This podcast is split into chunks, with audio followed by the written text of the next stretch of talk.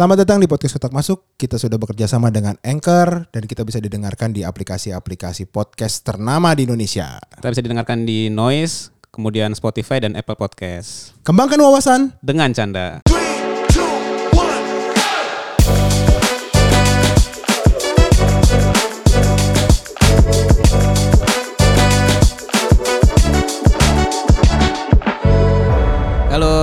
Pendengar podcast Kotak Masuk Kembali lagi bersama Niko dan Moses Ya, dan kita sedang ada di studio Box to Box dan sudah bekerja sama dengan aplikasi Anchor yang bisa mengupload, mengedit dan memberikan transisi di aplikasi Anchor secara gratis. Ya dan bisa langsung terpublish di channel-channel podcast Wais, Nick, Ya bang apa kabar? Baik Semangat dong. Semangat. Kita kan udah udah agak fit nih sekarang nih. Iya hidup kita sekarang sudah lebih baik bang Dengan adanya proteksi asuransi dan gizi seimbang Bagus banget rekamannya mantap nih walaupun minggu lalu luar biasa Niko Betul nih. betul betul Gimana Nick? Lo kayaknya udah bisa jadi dokter nih lama-lama Nick. Itu keinginan nyokap gua sih sebenarnya Gue pengen jadi dokter Tapi sekarang gue bisa Gue juga dokter bang tapi dokter keuangan. keuangan, Iya, gitu iya. kan. Kalau gue sih emang dari dulu dokter cinta ya.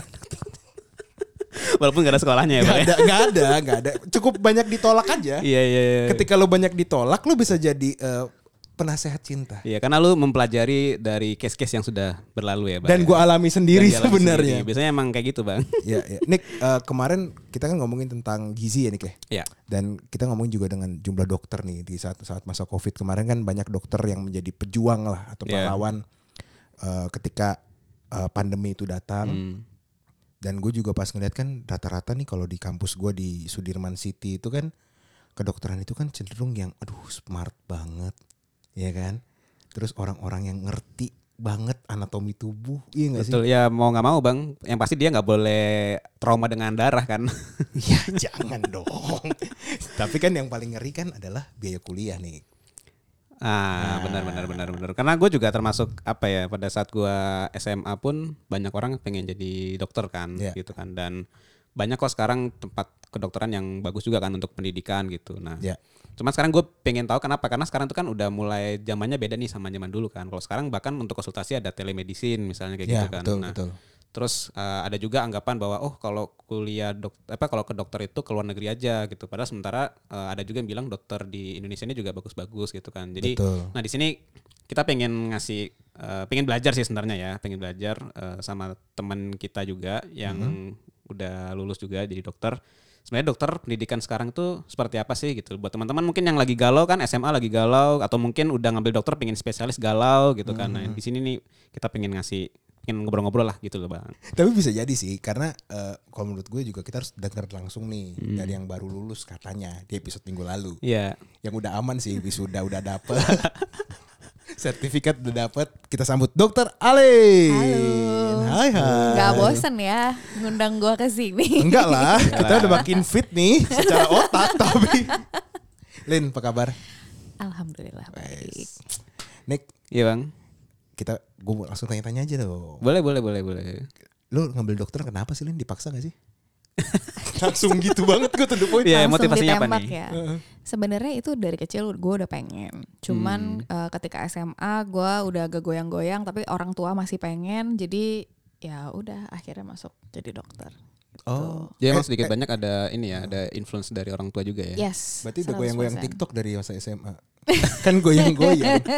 Tapi IPA ya dulu ya SMA. IPA, IPA. Masuk ya. ke dokteran. Masuk ke dokteran. Itu eh, ikut jalur yang eh, mandiri kah atau apakah gitu? Kalau dulu gue kan gue kuliahnya di UI ya. Heeh. Kalau dulu ujiannya inter tuh beda sendiri. Oh, gitu. inter beda sendiri. Ya, oh. Jadi gue masuk lewat ujian masuknya inter. Oh, itu ada tambahan bedanya apa? Apakah bahasa Inggrisnya? Iya atau- ada ada. Sebenarnya kan kalau masuk UI semuanya ada tes bahasa Inggrisnya ya. ada, ada. Cuman kalau ini bedanya semua soalnya dalam bahasa Inggris. Mati Oke. lo, mati lo, metamorfosis, biologi biologi itu mah, hmm, cakep. Dan lo kenapa ngambil interlin kalau boleh tahu Lin? Gue ngambil inter sebenarnya sederhana sih ketika gue ngeliat programnya wah asik juga setahun ke luar negeri ya udah. Iya juga sih. Ada ada ada bedanya nggak? Maksudnya pada saat lu bayangkan dulu waktu SMA, kemudian lu jalanin, gimana sih eh, experience-nya? Eh, ini ekspektasi jadi dokter sama realitanya gitu ya. Boleh. Eh, eh, sebelum ke sana jangan dong. Apa tuh? Apa tuh? Lin, kalau anak teknik kan sama ekonomi kan belajarnya pakai buku ya. Hmm. Anak kedokteran tuh pakai ini gak sih stetoskop gitu gak sih pertama-tama langsung? Ya pertama-tama sama pakai buku juga. Oh buku juga. Buku juga. Bukunya banyak gak? Kuliah juga. Iya, itu juga yang jadi masuk Enggak, lu nanya gini dong. Bukunya fotokopi apa enggak? Men, dia inter. Gak mungkin fotokopi kalau inter dong. eh jangan salah. Masa sih? Kalau di ekonomi ya Inter juga kalau emang ini ya fotokopi fotokopi Oh. Tapi, aja. Wah, Maksudnya, Niko buka kartu. karena kan kalau kalau kedokteran kayak di gue ya kampus yang Sudirman Hmm. itu kan beda banget yang kalau kedokteran di Pluit. Yang di Hmm. UI kan juga sama kan, ada Depok, ada Salemba kan. Which is tuh anak kedokteran tuh terisolasi sendiri gitu loh. Memang benar. Kita jadi nggak kebayang kuliah lu tuh kayak gimana sebenarnya. Kalau sekarang kan eh, kedokteran kan udah di Depok juga. Oh, Kalau sekarang udah di balik ke Depok ya? Depok. Sekarang udah di Oke, Depok. Oke, Dan Terus sekarang juga udah ada rumah sakit di sana. Iya, iya. Oh, udah gitu. ada. Rumah sakit UI. Oh, jadi sebenarnya normal-normal aja ya pakai buku juga. Iya. Se- Sedengar gue soalnya eh, patungan beli mayat tuh bener gak sih? Oh iya, itu ada Serius loh? itu itu ada benernya. Tapi kalau di UI, kalau di UI kita kan eh, ada forensik ya. Forensik Iya. kita kan tempat eh, yang kasus-kasus apa segala Iya, macam iya, itu iya. kan ke sana semua. Jadi kita nggak harus beli untungnya. Tapi Oh. untuk mungkin di universitas yang lain yang nggak ada fasilitas itu, jadinya memang terpaksa harus ada yang ke UI juga Iya, iya, akhirnya untuk- koas forensiknya Hmm. gitu. Tuh, kita patungan fotokopi. Doi patungan. Tapi itu itu untuk ada mata kuliahnya ya untuk apa, Lin? Ada ketika kita koas kita ada yang namanya forensik. Hmm. Nah, itu bisa ke situ. Terus habis itu pas waktu tahap eh, awal-awal itu juga kita kan harus belajar anatomi dari jenazahnya langsung dari Oh, mayatnya oke, langsung. oke. Tapi ya itu jangan dibayangin kayak orang seger gitu ya. Itu udah diawetin, udah udah bentukannya udah beda. Gitu. Nah, rada keringetan deh. merinding. Gua rada merinding. kan? keringetan deh. Ini lo tadi cuma ngomongin dari dokter jangan jauh-jauh dulu. Dia kuliah dulu bentar. Iya, iya, siap, siap, siap, siap. Nah, jadi kalau lo pas kuliah kan ya itu kan cuma dengar-dengaran gue anak teknik nih, Lin. Jadi kan agak beda. Walaupun gue bukan anak UI, tapi kalau gue ke UI bentuk gue mungkin banyak yang di UI nih, ya muka-muka Batak setengah mateng gini ya. Eh, cuman ada yang unik lagi nggak pas masa kuliah selain patungan tadi ngeliat mayat atau apa ada hal-hal yang menarik nggak menurut lo? Yang nggak dirasakan anak kampus lain lah. Hmm, menurut gue yang nggak dirasakan anak kampus lain adalah kalau gua kalau kalian kan milih SKS ya, Ya. Iya. gua nggak. Jadi semuanya itu udah dipaketin. Udah Kita dipaketin. terima jadi, Oh. tinggal bayar kuliah aja. Nah kalau lu nggak lulus di paket Nah. itu, Iya ngulang. sepaket-paketnya. Ya nggak semua, ngulang di semester depan. Iya tapi eh, full package dong.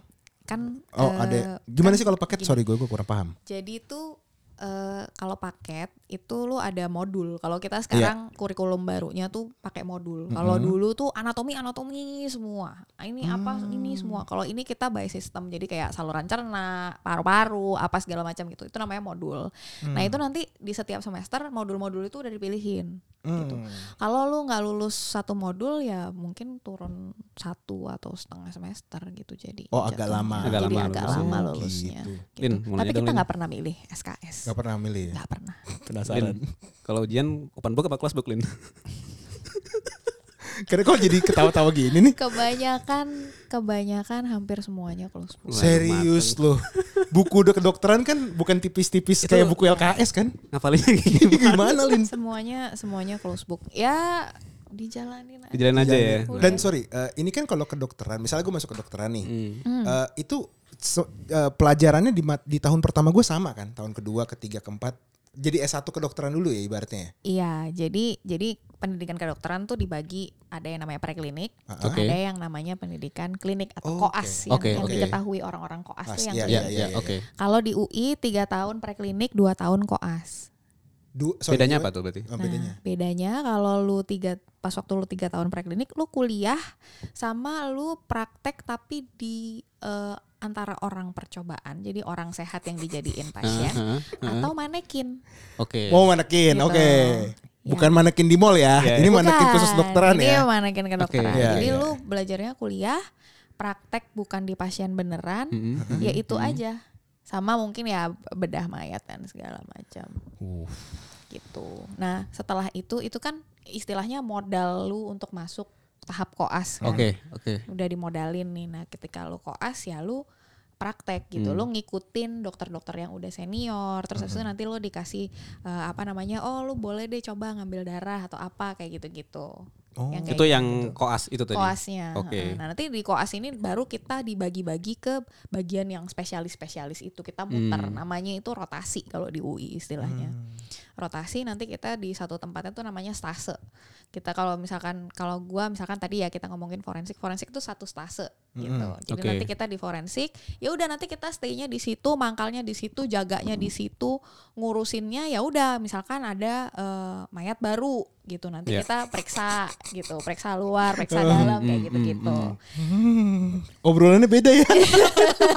Gak apa ini ini demi Iya, iya. ilmu nih. Demi Tapi ilmu. lebih menarik ini dulu kan Iya, kita iya. kulik dong karena Iya. kan kita sama-sama bukan anak kedokteran kan. Iya, nah, iya. jadi kalau udah lulus eh, koas nih misalnya nih.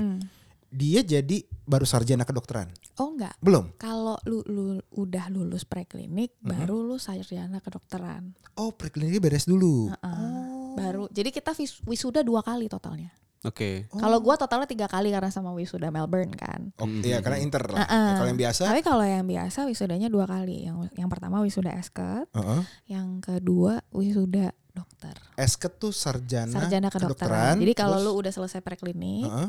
lu eh, sarjana kedokteran. Oke. Itu yang tiga tapi tahun tuh. kan, heeh. tapi kan itu kan bukan gelar profesi ya. Belum. Oke, oke. Itu belum ya. Belum Ya. kayak kita kan kita sarjana teknik, sarjana Mm-mm, ekonomi kan udah mm-mm, gelar profesi mm-mm, kan. mm-mm. Kalau sarjana kedokteran tuh belum gelar profesi. Kalau di eh, kedokteran kan gelar profesinya dokter kan. Iya Oke, sih, oke. bukan Iya sarjana kan? kedokteran Bukan sih. sarjana Bukan. Itu kedokteran. akademik, akademik ya. Nah, itu Betul. akademik. Jadi itu lu menandakan lu secara keilmuan lu udah dapat. Betul. Oke, Gitu, oke. tapi lu belum praktek ke pasien beneran. Hmm, nah, nanti setelah lu selesai koas sama lu selesai eh, tugas akhir, tugas Hmm. akhirnya kalau di kedokteran penelitian juga Ya.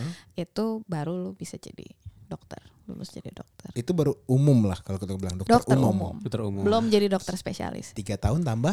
Dua. Dua, Jadi lima. lima. Dan tiga tahun itu eh, lima tahun itu di UI ya. Kalau Iya, di iya, tempat iya. lain bisa bisa ada yang enam tahun juga. Lima setengah enam gitu. Tergantung Gila universitasnya. lima tahun baru jadi dokter umum bro. Tapi kalau ngelihat Hmm. dari tadi skopnya ya preklinik sama klinik sih kayaknya emang agak kurang sih nggak sih maksudnya itu lima tahun itu bisa dibilang pendek juga ya sebenarnya. ya? Iya dengan semua pelajaran anatomi dan lo harus apal tuh pendek loh bro. Sebenarnya iya. Sebenarnya iya. Sekolah kedokteran rasanya sih kalau kalau di gua pribadi rasanya kayak kejar-kejaran sih. Hmm. Hmm.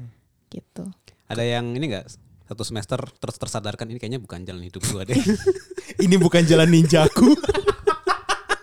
Semua gua rasa pada umumnya eh, mahasiswa fakultas kedokteran pasti pernah ngerasa kayak Ada ngerasain. persimpangannya. pasti ada poin-poin, Hmm, ada oke. ada titik-titik yang kayak wah ini salah nih gue nih. Serius tuh. Karena ketika gua tahun keempat gua ngelihat Niko udah lulus, udah kerja, Ah. wah itu gua aduh gimana nih ya gue belum ngapa-ngapain sih iya, Niko iya, udah iya. ke mana-mana, kerjanya udah ini itu. Pasti ada. Tapi lu Pasti bisa ada ngeliat kan, kayak gitu-gitu. ya kayaknya Niko gizinya gak seimbang. karena Sekarang. ya enggak karena yang cepat itu belum tentu sukses kan, Lin. Iya dong, Benar, iya dong. benar, Dan benar. eh, sorry, berarti kalau udah sarjana so- ke dok- jadi dokter umum lah ibaratnya Hmm. nih. Dan itu berarti kalau lo jadi spesialis kan sekolah lagi. Yes, Hmm. betul. Dan itu lo kenapa mau milih menjadi spesialis tuh biasanya panggilan semua dokter atau ya udah gue dokter umum cukup gitu. Memang nggak semua. Hmm. Jadi dan faktornya banyak banget dan nggak cuman keinginan pribadi aja, Hmm. tapi terbatas di dana juga. Oh, Karena kan kalau di Indonesia, Indonesia tuh negara satu-satunya yang kayak setahu gue ya, Hmm. negara satu-satunya yang kalau spesialis lu yang bayar. Oh gitu. Kalau biasanya emang gimana? Kalau di luar Kalau- gimana? Kalau di negara lain karena mereka hospital based bukan university based, jadinya eh, dokter yang lagi ngambil spesialis itu dibayar.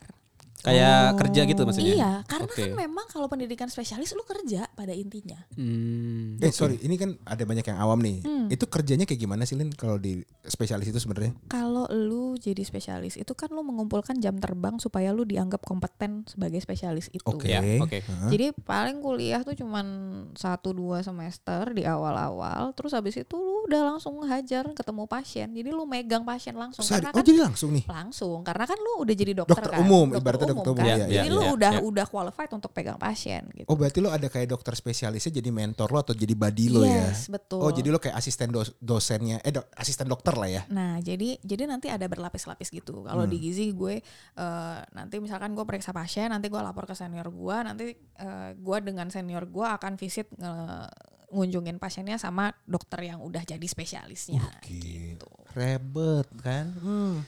Tapi ya Cita-cita kalau mau jadi apa anak-anak? Dokter, bu guru, mamam tuh dokter.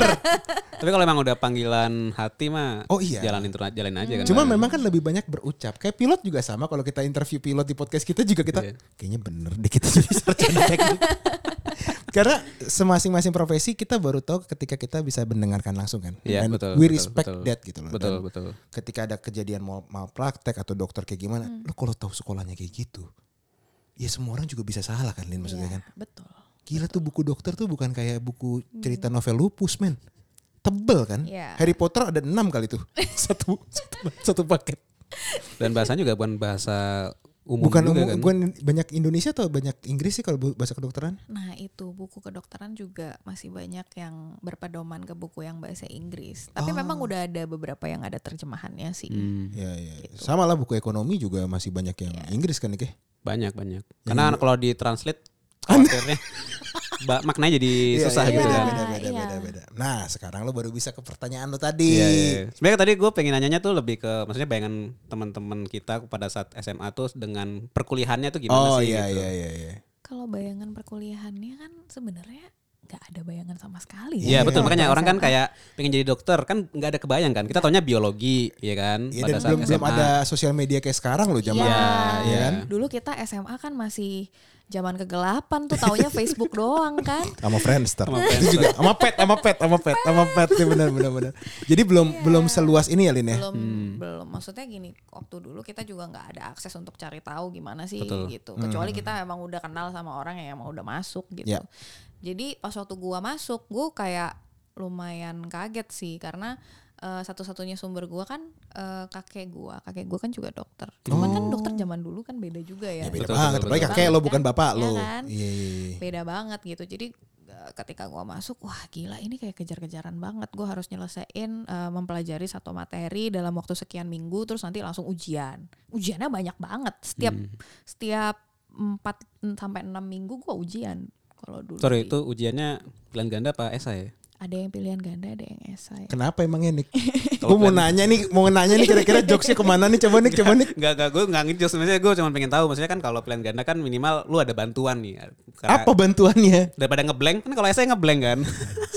Enggak enggak tahu mah enggak tahu aja gitu kan. Tapi gue yang gue Iya. penasaran Lin, ya eh, kalau dokter nulis resep kan ya, Mm-mm. Sarjana sastra pun suka nggak bisa baca. Tapi kenapa apoteker Emang bisa sengaja, baca? emang sengaja bagaimana itu sebenarnya? enggak sebenarnya bukan karena kesengajaan mungkin aslinya tulisannya bagus cuman kan pasiennya banyak Oh. Kalau lama, kalau lama nulisnya gitu kan, gimana? Ini nih fakta yang baru terungkap nih. Iya, Iya. enggak, tapi kalau sekarang gue ngeliat dokter anak gue nih, Keh, dia memang tulisannya agak acak-acakan, tapi kan dia nginput lagi di komputer. Jadi gue, oh masih make sense yang Oh, iya, sistemnya iya. sekarang. Tapi waktu gue sakit, pas gue mau nembus resep kayak, ini baca apalah kawan ini. Iya. Cuman apoteker doang ya itu ya. kalau apoteker kan memang kuliahnya kan juga udah mempelajari segala macam nama obat. Jadi dari bentukan lekukan tulisannya yang agak Oh. Serius ngawang lu? itu juga bisa. Ih, mestinya mereka jadi arkeologi.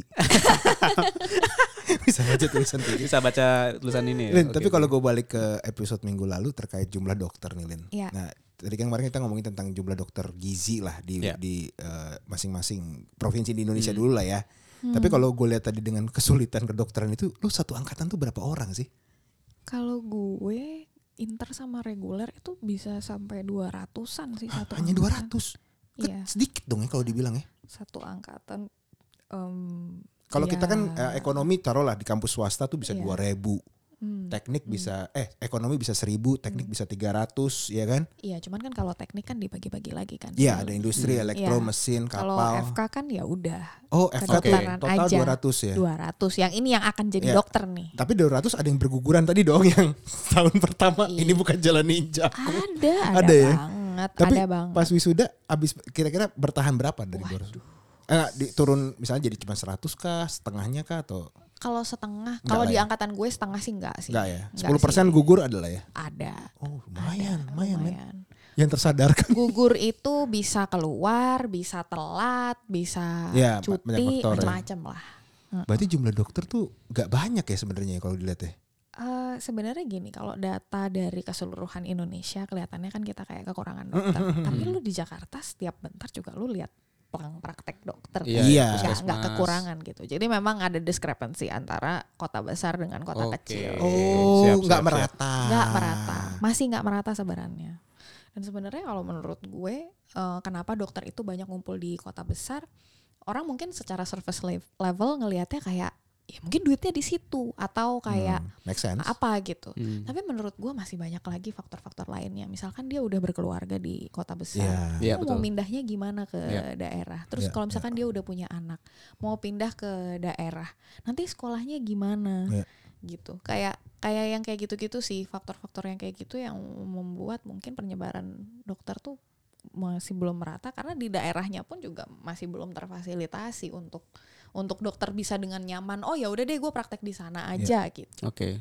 Ya karena semakin Gitu. terpencil daerahnya sebenarnya penyakit juga semakin banyak juga kan yang oh so- sorry obat-obatan juga nggak tersalurkan dengan baik di daerah terpencil Edukasinya Iya. juga edukasinya Beda. juga susah ya Iya. Iya, masih masih banyak PR sih sebenarnya di Hmm. bagian itu. tapi berarti kita bersyukur ya di kota-kota besar lo mau dokter apa aja ada ya Iya. sampai dokter bedah plastik sekarang udah banyak itu spesialis juga ya kalau udah bedah Iya, ber- kecantikan ya berarti ya.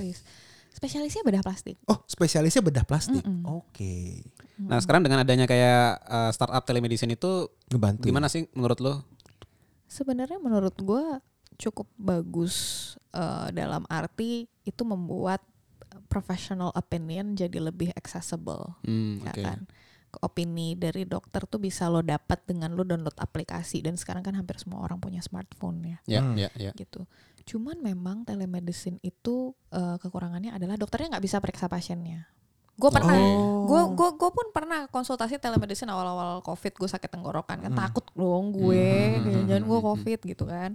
Jadi gue konsultasi telemedicine dulu. Ya paling kalau dokternya mau periksa paling foto Hmm. Iya. kan fotoin tenggorokan lo lo buka mulut apa segala macam tapi gue pribadi sebagai dokter kalau nggak eh, langsung nggak ya. ngelihat langsung juga susah gitu susah untuk eh, apa namanya bener-bener tahu oh pasien tuh pasiennya tuh kondisinya tuh gini Iya, loh iya. Ya, karena kan value proposition dari telemedicine itu kan untuk Hmm. uh, masyarakat yang tidak di kota besar itu Hmm. bisa mengakses Hmm. uh, jasa dokter yang kualitasnya sama seperti kota besar gitu. Sebenarnya sih nggak salah, tapi kalau misalnya kameranya nggak mendukung juga, ah, ah, itu Iya. juga susah. tapi it's better than nothing Ya sih. gue bener sih nggak against itu sama Ya, sekali ya, ya, ya, ya. gue gua gua sangat gue sangat suka dengan adanya telemedicine ini karena emang itu tadi meningkatkan aksesibilitas ke layanan kesehatan kan Betul. sebenarnya Dan nanti sebenarnya juga akan meningkatkan dengan Ya. teknologi makin Ya. bagus, ya kan orang juga makin Betul. aware, makin segala macam. Dan Iya. em, kalau kita ngeliat profesi dokter nih Lin, dan Hmm. lu sekarang udah lulus nih ya.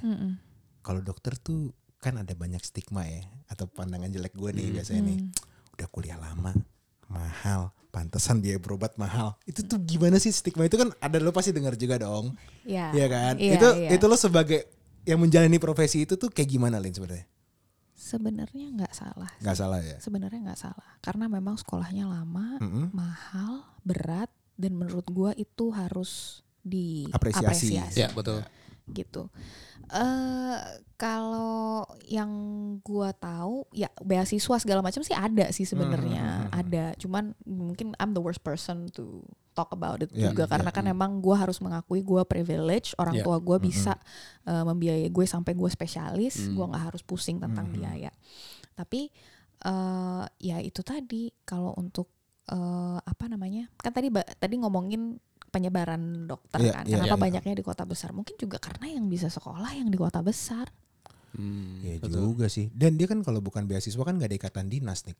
Kalau lo Mm-mm. beasiswa mungkin ada ikatan Mm-mm. dinas Iya, iya. sama yang sponsor lo Ya, harus di kota mana iya, segala macam, iya. ya kan? ya itu adalah satu opsi sih untuk orang-orang yang mungkin ada kesulitan biaya dan mau jadi dokter itu bisa jadi Iya. jadi opsi Dan sebenarnya sih mahal itu sekarang kan udah ada BPJS, Mm. udah ada Iya. asuransi juga Mm-mm, kan, yang untuk mm-mm. mengakomodir itu kan Mm-mm. beda sama zaman Mm-mm. dulu nggak ada BPJS sama Mm-mm. sekali kan. Mm-mm. Jadi stigma itu sebenarnya menurut ya gue juga dengar dari lo sih dengan kuliah kayak gitu patungan Make mayat, sense sih. ya kita patungannya buku kuliah, doi patungan Iya. mayat bos. Iya. Duitnya pasti beda dong sama mesin fotokopi yang 100 lembar ya kan. Udah gak usah ngomongin Merinding denger. Tapi Lin, lo dengan lo lulus sekarang eh, kayak gimana sih kalau kita kan di kantor eh, dari supervisor, manager, Jenjang eh, karirnya jenjang ya. karirnya kan Jenjang jelas. karirnya. Nah kalau lu gimana? Oke, kalau dari lulus dokter umum sebenarnya pathway-nya tuh banyak banget dan gak cuma spesialis Hah, doang. masa sih? Hmm, Oke. Ya. Jadi kalau jadi dokter itu lo eh, pilihannya lu mau jadi apa? Jadi clinician. Gua clinician. Clinician kan tuh apa tuh bahasa clinician, Indonesia? klinisi itu ya dokter yang praktek ketemu pasien itulah. Oh, clinician. clinician. Oke. Heeh, Oke. Jadi em, apa namanya ya sebagaimana conventional dokter Hmm. Gitu. ya. Terus eh, apa lo mau jadi researcher? Hmm. Oke, siap. Atau lo mau jadi researcher? Atau lo mau jadi dosen? Atau lo mau jadi manajer di rumah sakit? Ah, Atau serius lo bisa jadi manajer? Bisa kan ada kuliah manajemen rumah sakit. Oh, Ada S2-nya Mars. Gitu. Tapi kalau rumah sakit itu eh, manajerialnya harus dokter nggak sih sebenarnya? nggak semua posisi harus dokter sih. Tapi Oke. memang kalau misalkan di root gitu ya harus. Direktur harus. operasional gitu lah ya. Ya iyalah masa ahli tambang mineral jadi direktur rumah sakit dipertanyakan dong. betul betul betul betul. Iya dong. Oh Iya. jadi sorry sorry. Jadi dokter umum itu sebenarnya dia bisa milih banyak profesi ya. Banyak, bisa banyak. Atau dia emang setelah jadi dokter umum ngerasa cukup jadi dokter umum terus mau jadi entrepreneur atau mau bikin buka bisnis apa segala macam dengan memanfaatkan ilmu kedokterannya itu juga bisa. Lo cengar-cengir nanya apa? Enggak enggak nanya tadi cuma ini aja. Bisa jadi influencer juga, Bang. Oh iya, benar, benar, benar, benar. Itu itu adalah pilihan karir zaman sekarang. Zaman sekarang ya? zaman now, zaman, Zaman now. now. Tapi berarti dia nggak mesti karena di otak gua atau di persepsi gua abis dokter umum kalau mau canggih lah ya secara ekonominya meningkat harus ngambil spesialis nggak gitu juga ya. Enggak selalu. Anjir gua kecil banget pengetahuan gue tentang ini nih. Karena maksudnya waktu gua kecil ya, ada dokter-dokter gini, maksudnya gini kayak orang tua gua sendiri aja tuh kalau ke dokter tuh ke dokter emang udah langganan gitu. Jadi sebenarnya selama dokter itu mungkin dokter umum tapi memang dia kualitasnya bagus, Iya. pelayanannya bagus, bisa maintain customer, itu rame juga Rame gitu. rame. Dan kalau dokter kan nggak pakai pesugihan online kan? Kalau kalau sekarang kan lagi banyak nih ya kan. Tapi kalau dokter biasanya dari jasa, dari prestasinya dia ya Betul. kan, dari mouth to mouth marketingnya juga kuat. Menurut kan gue paling kuat itu deh karena kayak belum melahirkan aja misalnya gue mungkin belum merasakan ya belum merasakan cuman kayak temen gue mau ngelahirin aja tuh dia nanya eh lu kalau ngelahirin sama dokter siapa gitu Iya jadi iya cocok-cocok kan.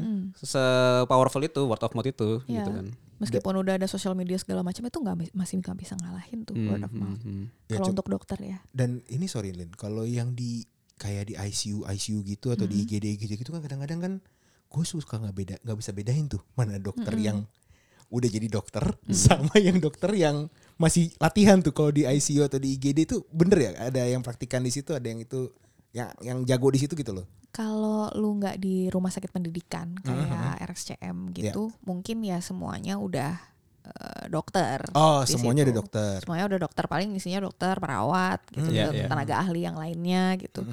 Tapi kalau misalkan lu di rumah sakit pendidikan ya em, pasti ada sih. Oh, pasti dan- ada koas, pasti ada residen, Oke. itu dokter yang lagi sekolah Mhm. spesialis, Mhm. dan ada dokter spesialis yang udah jadi. Tapi sorry, even lo koas lo digaji kan? Enggak, Enggak serius lo. enggak. Residen juga nggak digaji. jadi digaji setelah lulus berarti ya wisuda dan punya bisa praktek ya Iya, ya kan nyari duit Bentar, sendiri bentar. jadinya. Jadi lu ngebantuin orang sakit tapi nggak dapat penghasilan gitu? Enggak. Oke, berarti eh, panggilan hati lah ya ibaratnya ya. Iya, amal aja. Iya, Amal. pengabdian dong. Pengabdian. Kan jadi dokter kan ngambil pahala apa dapat pahalanya di situ. Iya. Orang jadi sehat, ilmunya dapet. Gue berusaha nyapuin ini dari ini. Karena gue gak tahu, jujur gue gak Nggak, tahu, gue nggak, gak tahu, jujur gue gini, gak tahu. Gini, gini, Kalau misalkan koas, kalau kata gue ya wajar lah kalau misalkan lo masih harus bayar ya karena kan lo in- university base kan. Oh, Iya, iya, oke. iya. Tapi kalau untuk residen sih rasanya memang itu PR gede sih untuk Re- Residen ini maksudnya dokter yang udah udah jadi dokter tapi lagi jadi sekolah spesialis. Oh, jadi dia udah lulus dokter umum, Mm-mm. mau jadi spesialis, itu Kayak namanya gua residen. kemarin itu. Ah, itu residen. Nah, itu residen Gue berarti namanya. ada di sebuah rumah sakit atau di instansi eh, kesehatan, ibaratnya yang nggak digaji di situ. Oh, Padahal lu memberikan service kan untuk handling clients kan, Iya. apa handling orang yang Pasien. sakit. Hmm. Kemarin sih sebenarnya pas waktu Covid kita dapat Hmm. dapat insentif dari pemerintah. Cuman ketika angka Covid-nya udah Turun. turun, ya eh, insentif itu dikhususkan untuk eh, residen yang memang benar-benar menangani pasien Covid. Karena kan nggak semua kan, iya, gitu, iya. nggak semua. Oh, Diputar. tahu gue. Mm. Jadi sebenarnya aslinya residen pun juga nggak dibayar. Tuh. Gitu. Nah, kan nggak semuanya indah kan Iya, iya. kawan-kawan kan. Tapi kalau buat lo Hmm. personally, Lin, maksudnya apa yang membuat lo bisa bertahan sampai Iya. sekarang jadi spesialis? Kalau gue personally balik lagi ke privilege gue Hmm. karena kan gue uh, punya orang tua masih sehat dan masih bisa uh, membiayai gue dari gue S1 sampai Iya. gue Spesialis. spesialis. Ya. Jadi itu yang keep me going. Hmm. Lu bisa bayangin kalau misalkan eh, setelah dokter umum gitu ya orang udah berkeluarga, harapannya udah jadi dokter, ada penghasilan segala macam, punya anak segala macam, tapi ternyata oh, setelah jadi dokter umum eh, mau spesialis eh, pemasukannya nol lagi tuh. Iya. Pas waktu lagi Hmm. spesialis. Karena kan kalau lu spesialis lu nggak boleh kerja di luar kan. Hmm. Oh gitu. Oh iya. Oh nggak kan, boleh set hustle. kan kan lu SIP-nya surat izin prakteknya kan cuma di rumah sakit pendidikan itu aja jadinya. Oke. Gitu. Gila apa kabar yang jadi bedah jantung ya? Ngeri, ngeri juga tuh penyakit dalam. Ya, sekolahnya tuh 4 tahun 5 tahun. Oh beda beda, ya. Kalau gizi kan sebentar tiga setengah tahun. Yang paling lama kalau boleh tahu apa sih spesialisnya? Bedah saraf 6 tahun. Saraf otak di bedah. Ya. Ada spesialis bedah saraf. Oh, otak? ada, ada. Anjir. 6 tahun Lin. 6 tahun. Favo itu paling lama ya? Itu setahu gue sih ya paling lama. Kalau tepat waktu. Hmm. Hmm. Karena kan kita juga ada tugas akhir penelitian lagi. oh Kalau ya normalnya ya. spesialis. ya. Normal. normalnya kalau aslinya ya enam tahun. Tapi kalau misalkan ada kenda- eh, kendala, halangan segala macam kita kan nggak tahu. Ya, ya. Itu kan Iya udah sih, di luar kendali kita kan. Jadi pendengar podcast kotak masuk ini udah cukup banyak nih kita Iya, bahas nih. buat teman-teman yang belum punya knowledge tentang pendidikan kedokteran, mesti sih ini episode yang sangat Menarik. lengkap sih Menarik. informasinya sih. Dan apalagi mahasiswa baru yang mendengarkan ini. Tapi semoga nggak jadi takut ya. Enggak dong, Iya, harusnya iya. semangat, harusnya semangat. Betul, betul, betul. Karena lu udah masuk di kedokteran dan gak semua orang lo bisa masuk kedokteran. Betul, Gak semua orang. susah. Masuk Selain susah. lo harus berkeringat capek-capep, belajar capek-capek, lo harus punya hati yang besar lo. Iya, iya. Karena Motivasinya kalau- harus punya ya. Iya kalau kayak kita berdua nih ya, jadi asdos aja. Mana cuannya bos? ya dong. Kita kan gampang banget dong kalau di Iya, iya. teknik ekonomi ya kan lu ngejarin orang lu udah minta tentoring, Hmm, mentoring ya dong. Ngajarin les. Mereka udah nyehatin orang pahala yang diambil Iya, iya. bos. Nah, Lin, kira-kira buat teman-teman pendengar podcast kotak masuk ada pesan eh, dari lo nggak buat mereka yang lagi dengerin back itu yang mungkin masih SMA mau kuliah dokter atau yang lagi eh, kuliah dokter mau ambil spesialis gitu?